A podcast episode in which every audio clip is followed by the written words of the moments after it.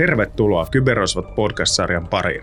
Tässä sarjassa esittelemme kiinnostavia kyberrikostapauksia Suomesta ja ulkomailta ja pohdimme, mitä näistä tapauksista opittiin. Minä olen Tivinpäätoimittaja Harri Junttila ja ensimmäisessä jaksossa kerromme teille kyberhistorian hirvittävimmän madon, Notpetjan tuhoisan tarinan.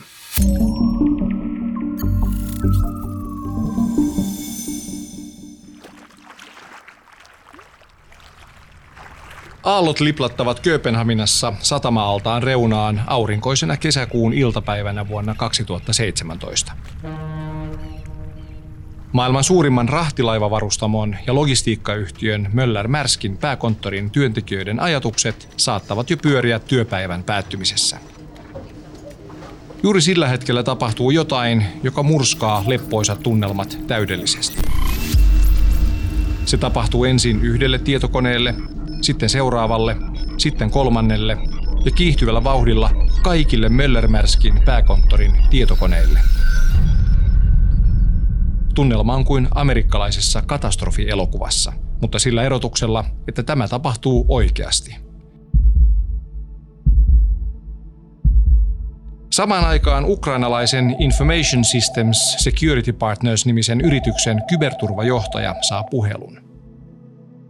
Ukrainan toiseksi suurimman pankin tietokoneet ovat alkaneet sulkeutua itsestään. Ensin niiden näytöille ilmestyi varoitus kovalevyltä löytyneestä virheestä, sitten ilmoitus tietokonetta ohjaavien tiedostojen korruptoitumisesta, lopulta näytöt pimenevät. Seuraavien tuntien aikana selviää, että sama mitä tapahtuu Möller-Märskillä ja ukrainalaisessa pankissa, tapahtuu eri puolilla maailmaa suurissa ja pienissä yrityksissä. Lääkeyhtiö Merck, logistiikkayhtiö FedEx, ranskalainen rakennusjätti Saint-Gobain, sairaala Pennsylvaniassa, suklaatehdas Tasmaniassa. Hyökkäys osuu niihin kaikkiin. Tuhot ovat kuitenkin pahimmat juuri Ukrainassa, jossa tietokoneet sammuvat ainakin neljässä sairaalassa, kuudessa energiayhtiössä, kahdella lentokentällä, 22 pankissa sekä lähes kaikissa julkishallinnon virastoissa. Ukrainan digitaalista infrastruktuuria syödään elävältä. Möllermerskin IT-tuki on voimaton. Samoin ovat IT-yksiköt joka puolella maailmaa.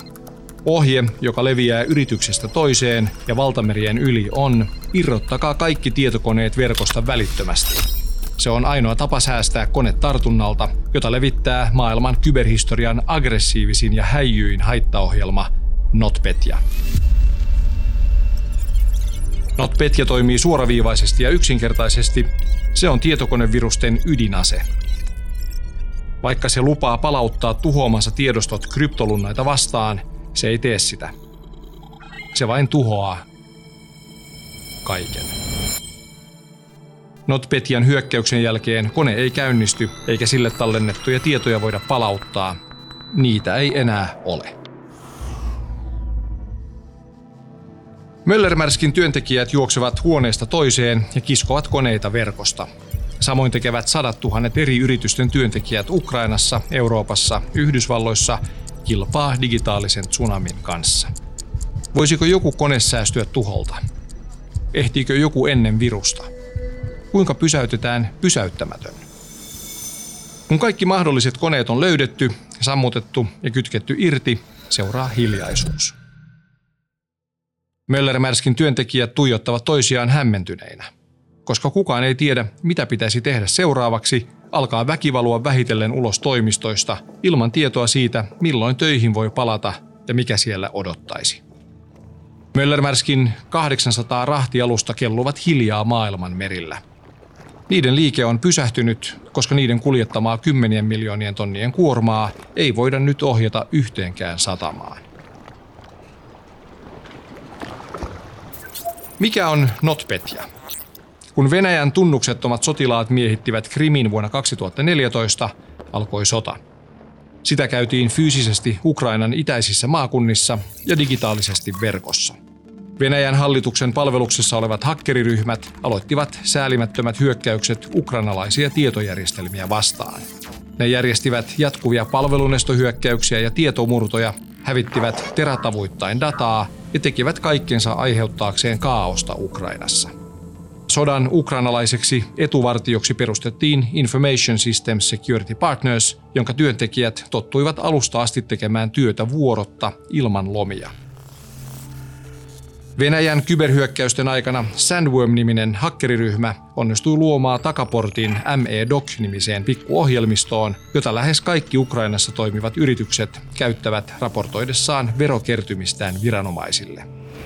Tämän takaportin kautta Sandworm lähetti kesäkuussa 2017 kehittämänsä NotPetya tuho-ohjelman tuhansiin ME-Doc-ohjelmaa käyttäviin tietokoneisiin, joista se levisi lähes valon nopeudella eri puolille maailmaa tuhoten kaiken tielleen osuvan. NotPetya on kahden haittaohjelman yhdistelmä. Se on kuin tauti, jossa yhdistyy koronaviruksen tartuttavuus ja Ebolan tappavuus.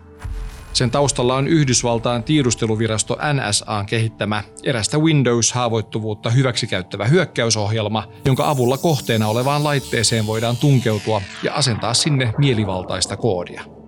Mimikatz on puolestaan ranskalaisen tutkijan kehittämä Proof of Concept-ohjelma, jolla tutkija osoitti, miten Windows-koneen käyttäjän salasanat voidaan löytää koneen muistin kätköistä. Yhdessä NSAn koodin kanssa Sandworm kehitti Mimikatsista Notpetjan ja lähetti sen internettiin. On vaikea kuvitella häijympää haittaohjelmistoa kuin Notpetya. Se kaatoi erään ukrainalaisen pankin koko tietokonejärjestelmän 45 sekunnissa. Muuan Information System Security Partnersin hallinnoima tiedonsiirron demoympäristö tuhoutui 16 sekunnissa. Ja niin edelleen. NotPetyan nopea leviäminen oli yllätys kaikille kyberturva-asiantuntijoille, mahdollisesti jopa Sandwormin hakkereille, sillä raivotessaan virus osui myös Venäjän valtiolliseen öljyyhtiö Rosneftiin. Möller-Märskin kimppuun NotPetya hyökkäsi Odessassa, Mustanmeren satamakaupungissa, jossa yhtiön paikallinen talousjohtaja oli asennuttanut koneelleen ME-Doc-ohjelman. Enempää ei tarvittu. Vajaa viikko tuhon jälkeen Möller-Märskin tietokonejärjestelmät ovat yhä pois käytöstä.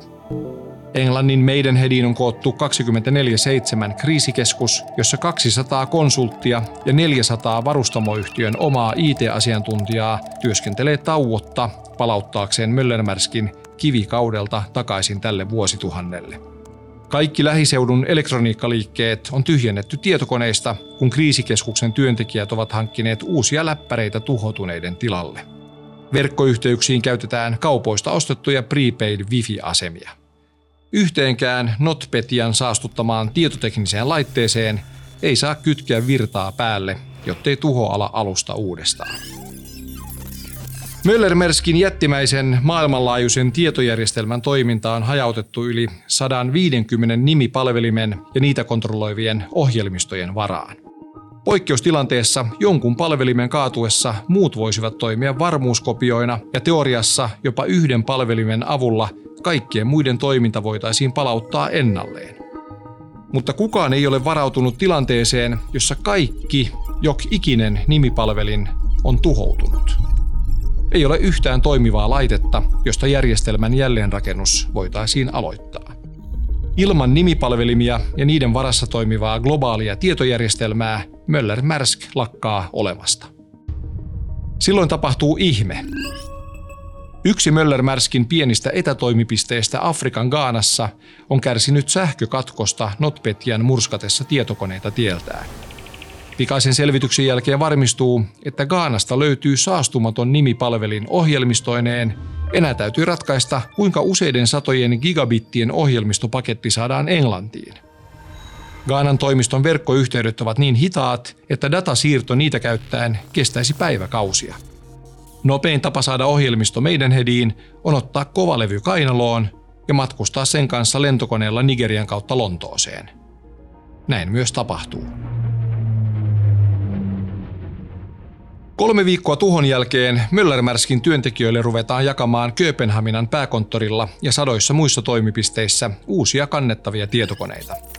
Niissä pyörii tuttu Windows varusohjelmineen, mutta mitään muuta tuttua niissä ei ole. Kaikki henkilökohtaiset, paikallisesti talletetut tiedostot valokuvineen, muistioineen ja yhteystietoineen ovat kadonneet.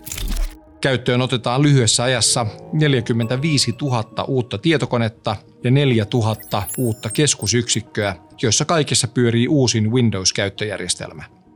Möller-Märskin IT-järjestelmät olivat NotPetjan hyökätessä pääosin hyvässä kunnossa. Osa sen palvelimista käytti kuitenkin vanhentunutta Windows 2000 käyttöjärjestelmää, jolle Microsoft ei ollut tarjonnut tukea eikä tietoturvapäivityksiä enää vuoden 2010 jälkeen. Mutta varsinainen ja ainoa syyllinen NotPetjan aiheuttamiin tuhoihin on sen kehittänyt ja sitä levittänyt hakkeriryhmä. Kuinka laajat tuhot NotPetya sai lopulta aikaan? Möller Märsk oli vain yksi monista, mutta sen tarina tunnetaan parhaiten. Osa yrityksistä, joiden IT-infra tuhottiin, ovat vältelleet tarkkojen tietojen antamista. Jotkut pelkäävät, että tuhojen yksityiskohtainen kuvaus paljastaisi liikaa niiden IT-järjestelmien haavoittuvuuksista ja huonosti hoidetuista kyberturvatoimista. Useat yhtiöt ovat kuitenkin kertoneet jo julkisia yhtiöitä koskevan lainsäädännön vuoksi niiden rahalliset menetykset, jotka NotPetya aiheutti. Summiin on laskettu mukaan sekä IT-infran jälleenrakennuksen kulut että menetetyn liiketoiminnan arvo. Nyt tarkkana, näissä luvuissa on yhdeksän numeroa. Lääkeyhtiö Merck, tappiot 870 miljoonaa dollaria. Kuljetus- ja logistiikkayhtiö FedEx, menetykset 400 miljoonaa dollaria. Rakennusyhtiö Saint-Gobain, tuhojen korjaaminen vaati 384 miljoonaa dollaria. Ja niin edelleen. Lukujen valossa Möller Märsk näyttäisi selvinneen jopa vähemmällä kuin moni muu, sillä varustamo arvioi omien tuhojen kustannuksiksi 300 miljoonaa dollaria. Yhteen laskettuna maailman kyberhistorian hirvittävin mato aiheutti 10 miljardin dollarin tuhot. Se tapahtui hetkessä, vain muutamassa minuutissa, aurinkoisena iltapäivänä Kööpenhaminassa.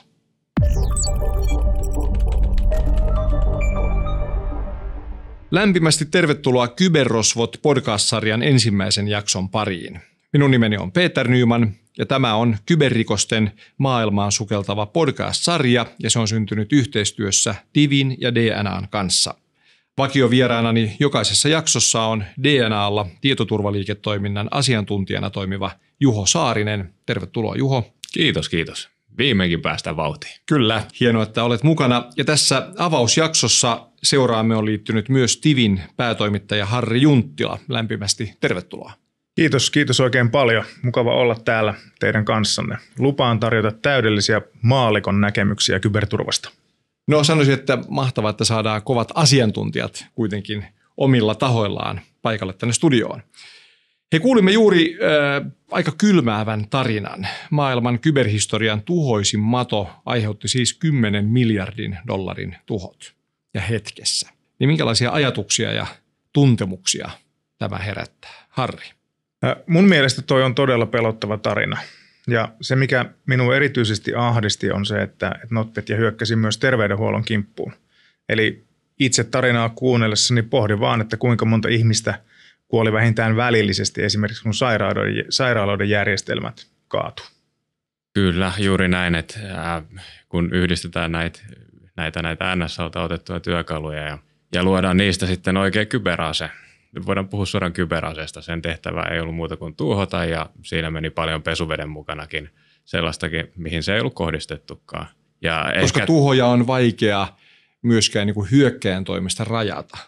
Näissä tapauksissa kyllä, se on vaikea rajata ja toinen on, että heikennetäänkö silloin asetta, jos, jos rajataan sitten sen käyttökohteita tai leviämismahdollisuuksia. Et ilmeisesti tässä on ollut tarkoituksena vaan aiheuttaa mahdollisimman paljon tuhoa sinne sektoriin, mihin toi osuu.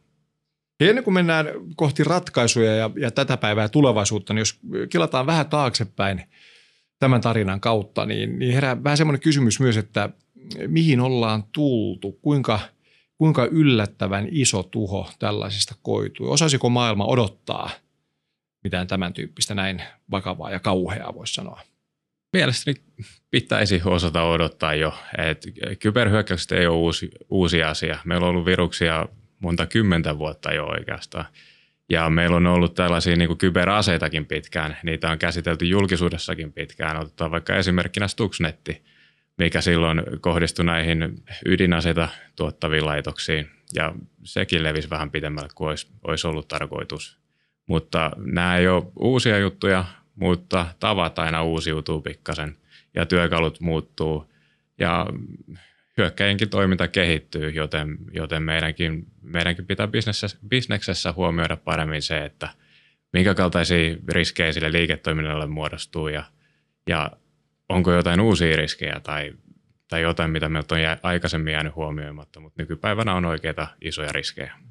Mites Harri, minkälaisia ajatuksia sinun näköalapaikalta tuo NotPetien hyökkäys herätti, paitsi että se oli tuhoisa ja mietit esimerkiksi tällaisia välillisiäkin kuolemantapauksia ja uhreja, niin, niin vähän tuota iso kuva siitä, että mihin maailma on menossa ja minkälaisiin tuhoihin hyökkääjät nykypäivänä kykenevät, niin mitä ajatuksia sinussa silloin herätti?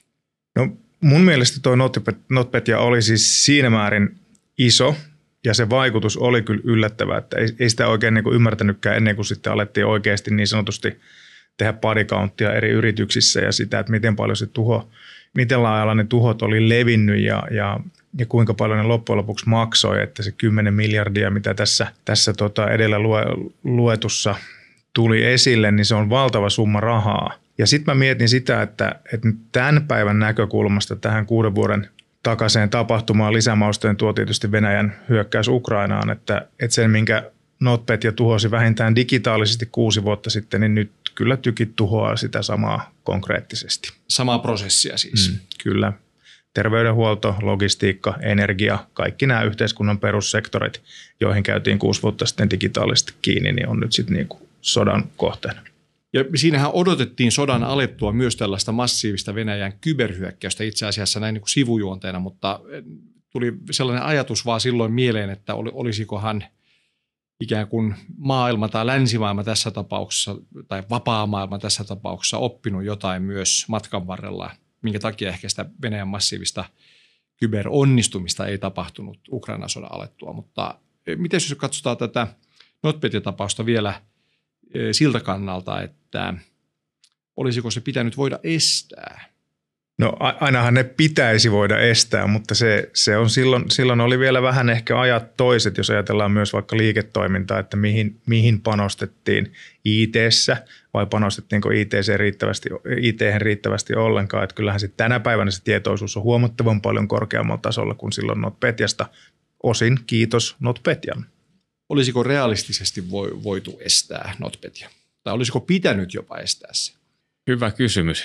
Olisiko voitu estää? Aina voidaan jossitella, että olisi pitänyt, ja, mutta se mikä tärkein, mitä Harrikin nosti, että osittain tämänkin tapahtuman tai tapahtumaketjun seurauksena ja siitä, että näitä on käsitelty myöskin julkisesti, ollaan opittu niistä ja ollaan voitu ottaa uusia praktiikkoja käyttöön siinä, että miten suojaudutaan – et vaikka tästä on vain muutama vuosi, mutta tämä on kuitenkin semmoinen ala, mikä ottaa koko ajan isoja loikkia eteenpäin ja kehitytään. Ja yksi semmoinen, missä kehitytään jatkuvasti, on oikeastaan niin kuin tietoturvan viitekehyksetkin ja miten on parhaat praktiikat, että laittaa suojausta kuntoon. Sekä myöskin se, että mitä sitten tapahtuu, kun se, se ympäristö onkin kompromisoitu jo. Miten rajataan leviäminen, miten rajataan sitä kautta ne, ne taloudelliset haitat ja miten elvytetään se liiketoiminta takaisin mahdollisimman nopeasti. Ja ikään kuin hyvisten ja pahisten ikuinen kissa-hiirileikki totta kai. Totta kai.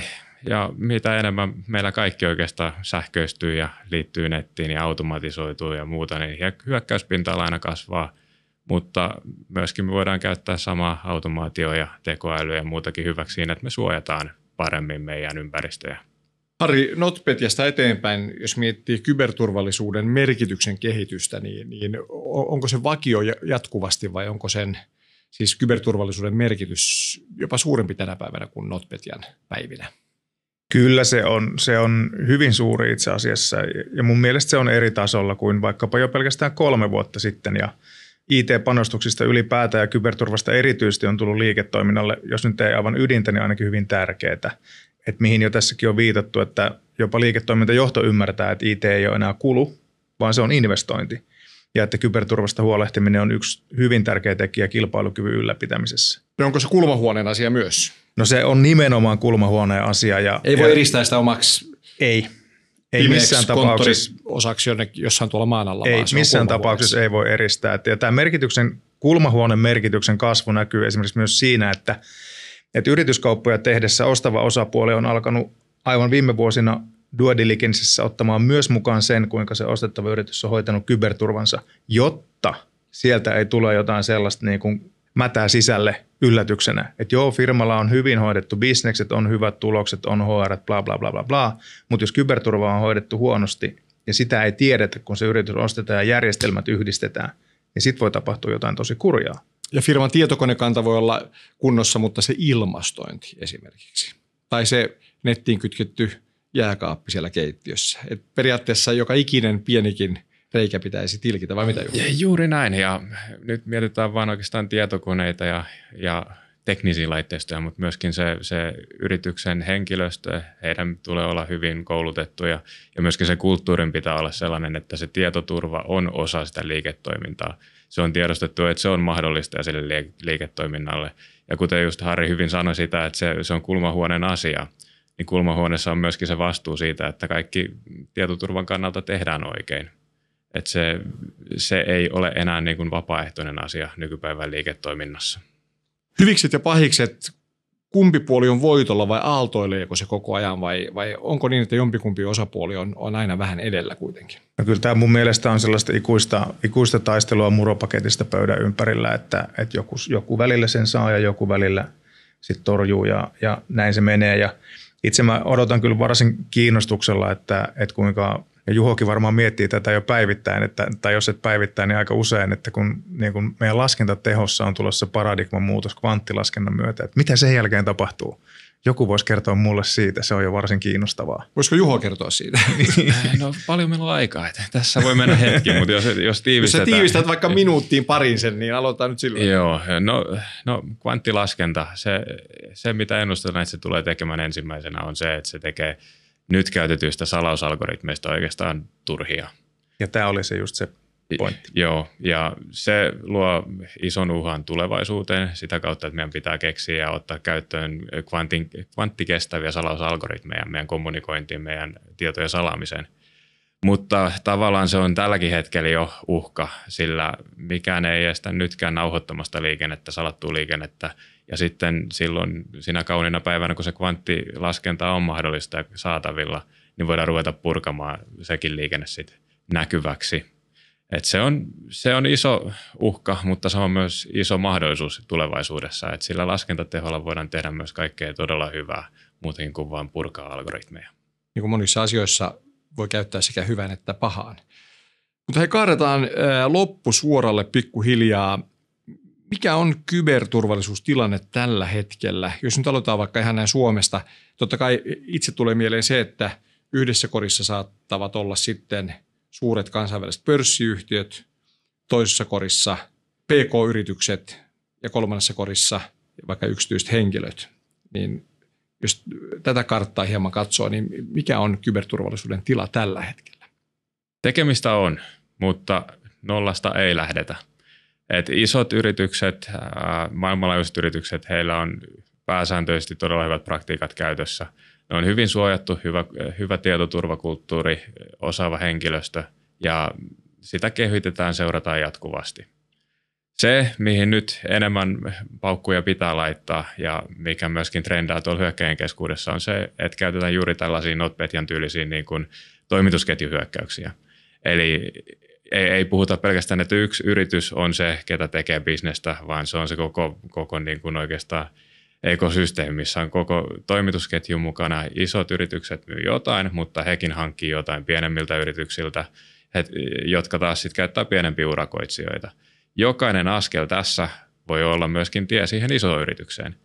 Eli jos tulevaisuudessa halutaan ostaa alihankkijalta jotain, niin alihankkijankin hommat pitää olla kunnossa ja sitäkin varten on omat viitekehykset, että miten varmistetaan, että se on alihankkijakin ottaa sitten niin kuin tietoturvan niin tosissaan kuin se pitää. Ja tätä kautta uskon, että tietoturva ja todella hyvä tietoturvataso pystytään levittämään vielä pidellä, pidemmälle niin kuin meidän yhteiskuntaan ja myöskin kansainvälisesti. Eli voisi sanoa, että haasteena tietoturva-asiat muuttuvat monimutkaisemmiksi siinä mielessä, että tulevat nämä ketjut mukaan ja, ja yhteistyökumppanit ja niin edelleen. En näe, että siitä tulee hirveästi monimutkaisempaakaan. Uusia asioita tulee. Et jos mietitään, että miten ihmeessä me olimme, kun tuli GDPR-määräykset. Että siitä tuli semmoinen ihmeellinen rituaali, mikä käytiin aina, että oletko käsittelijä ja mikä minun roolini on. Ja yleensä keskustelut sellaiset, ketä kumpikaan ei tiennyt, että mikä GDPR on, mutta kummankin piti keskustella siitä. No hyvä esimerkki. N- nyt se alkaa olemaan silleen, että se on tuttua toimintaa lähes jokaiselle organisaatiolle ja meillä on jopa spesialisteja siihen.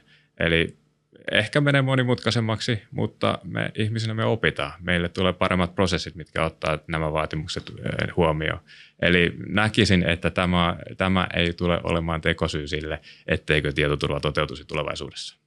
Harri, haluan sultakin kysyä vielä, että mikä sun käsitys on siitä eh, kyberturvallisuuden – tai suojauksen tilasta tällä hetkellä ja kuinka suuri ehkä vaje siellä vielä on. Ehkä varsinkin, jos puhutaan tuosta PK-kentästä verrattuna suuriin pörssiyhtiöihin.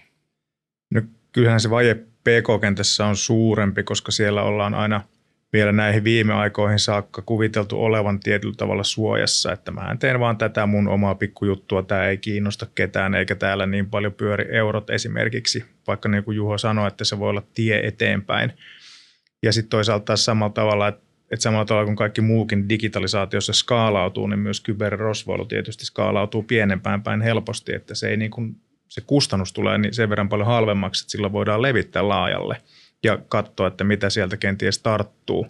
Et sillä tavalla sitä tekemistä on. Ja sitten jos ajatellaan ihan, ajatellaan ihan meitä yksilöitä, ihmisiä, kännykän käyttäjiä lähinnä, niin, niin kyllä, kyllä siinä niin kuin sellainen, ö, pitäisi saada niin kuin Ylen tietoisku meille melkein päivittäin, että muista epäillä kaikkea, mitä et tunne, ja vähän sitäkin, minkä tunnet, ja silloin se niin kuin muodostus sellaiseksi ehkä demokraattiseksi vainoharhaksi, jonka kautta kaikki oltaisiin vähän paremmin suojassa. Demokraattinen vainoharha on hieno sanapari, ja kuten Juho tuossa sanoi myös, niin kaikki ovat yhä enemmän, tai enemmän kuin aikaisemmin ehkä osa sitä pitkää, pitkää ja monimutkaista ketjua. Yksilöt, alihankkijat eli PK-yritykset, kenties suuret pörssiyhtiöt, kaikki liittyvät siihen samaan suojausketjuun loppupeleissä kuitenkin siis. Kyllä. Tähän on varmaan hyvä lopettaa. Kiitos Tivin päätoimittaja Harri Junttila ja kiitos DNAn tietoturvaliiketoiminnan asiantuntija ja vakio asiantuntija, kommentaattori tässä sarjassa, eli Juho Saarin. Kiitos. Kiitos paljon.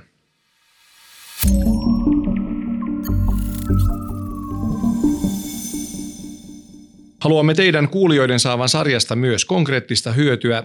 Kiteytämmekin lopuksi kunkin jakson top kolme opit.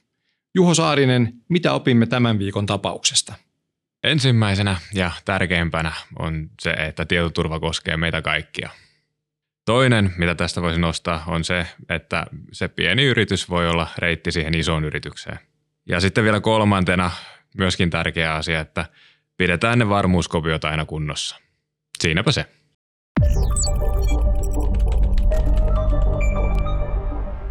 Ensi viikolla pureudumme Suomen kyberhistorian ehkä synkimpään tapaukseen, psykoterapiakeskus Vastaamon tietomurtoon.